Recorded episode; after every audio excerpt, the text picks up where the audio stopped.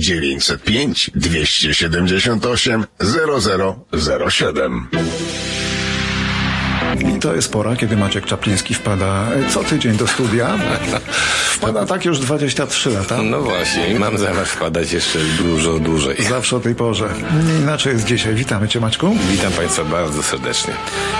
No i czas na krótką podróż po tym y, niesfornym rynku nieruchomości. A dzisiaj, dzisiaj będzie mowa o tym, jak wygląda jesienny rynek nieruchomości? Y, Jak wygląda? Czy wysokie oprocentowania pożyczek hipotecznych spowodowały jakieś y, zmiany w zachowaniach i kupujących, i sprzedających?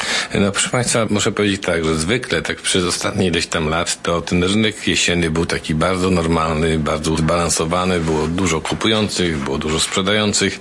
Rynek był aktywny, dużo ludzi próbowało sobie kupić nieruchomość e, już, żeby przeprowadzić się na święta, czyli takie było hasło kupmy przed świętami, albo sprzedający również mieli swoje plany i rzeczywiście to był taki w miarę stabilny, typowy rynek jesienny. W tym roku jest zupełnie inaczej, dlatego że jest bardzo mało kupujących i również co za tym idzie, dużo ludzi nie wystawia nieruchomości na sprzedaż, bo się bało, czy sprzedadzą i, i co będzie dalej, jak sprzedadzą, czy będą mieli co kupić. Rzeczywiście tutaj jest niestety ogromny wpływ tego wyższego oprocentowania, które zostało wprowadzone przez, no, przez politykę rządową, no bo jeżeli w ciągu roku praktycznie biorąc procenty z około 1,5% wzrosły do 7%, to jest gwałtowny skok, chyba najwyższy w ogóle w historii i ta różnica rzeczywiście wpływa na, na decyzje ludzi. Okazuje się, że według badań sondażowych aż 68% potencjalnych kupujących postanowiło odłożyć zakup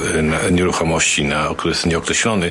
W związku z tym będzie to oczywiście wpływało na ten rynek. Podam Państwu taki przykład, bardzo prostą matematykę. Popatrzmy na średnią cenę domów, załóżmy w Mississauga czy w Toronto, niech ona będzie milion dolarów. Jeżeli ktoś na przykład włoży 20% wkładu własnego, czyli włoży 200 tysięcy i musi sfinansować 800 tysięcy dolarów mortgage'u, to kiedy procenty były niskie, na przykład na poziomie 2%, to taka spłata tej pożyczki wynosiła miesięcznie 3388 dolarów, z czego akurat 2060 dolarów szło na spłatę Czyli w sumie praktycznie to się nieźle opłacało, bo odkładaliśmy ponad 2000 co miesiąc i mieszkanie w domu kosztowało nas tylko 1000 dolarów plus opłaty.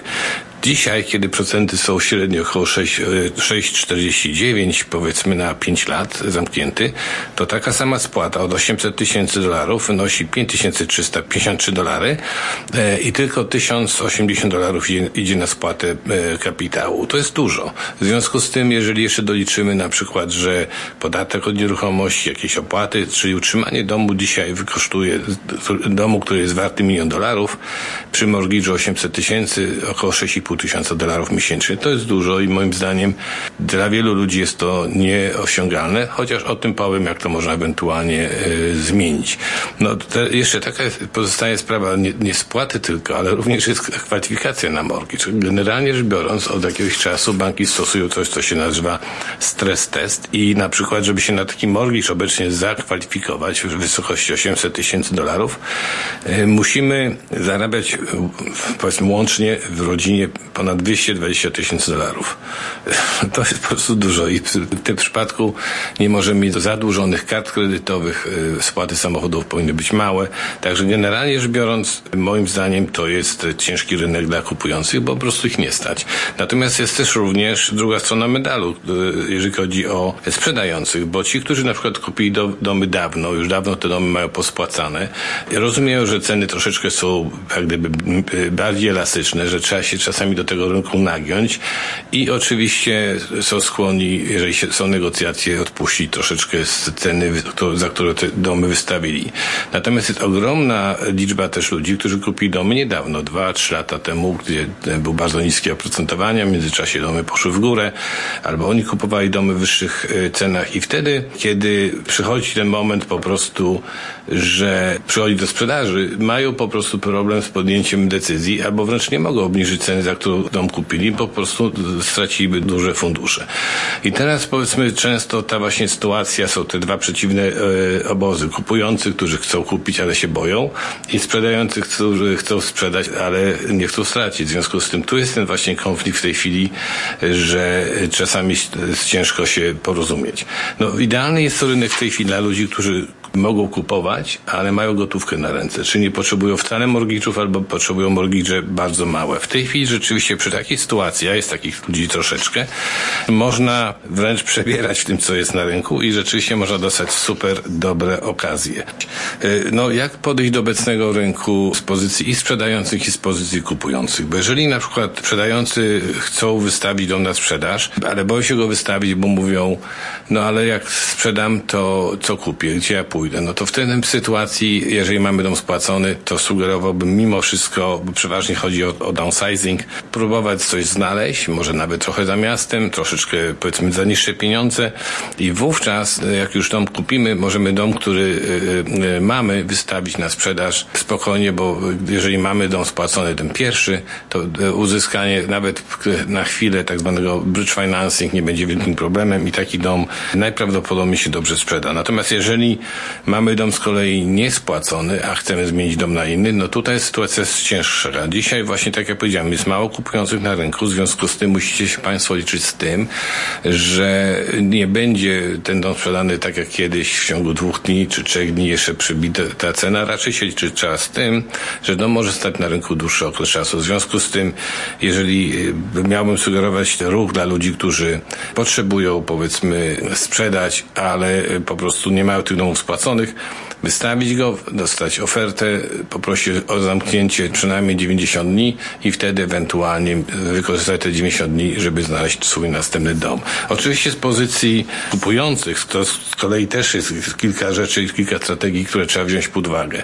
Przede wszystkim e, zacząłbym od pożyczek hipotecznych, czyli powiedzmy, e, powinniście Państwo najpierw załatwić sobie pożyczkę, znaczy przyrzeczenie pożyczki, czyli tak zwany pre-approval, e, bo to będzie wpływało na Wasze możliwości możliwości e, zakupowe. Również warto kupować te domy z tak zwanym rental income, bo jeżeli powiedzmy e, macie Państwo swój dochód plus powiedzmy te półtora do dwóch tysięcy, które można uzyskać z wynajmowania basementu, to Wam zdecydowanie pomoże zwalczyć jak gdyby te wyższe procenty i łatwiej osiągnąć po prostu wymarzony dom. No, popatrzyłbym na dłuższą amortyzację.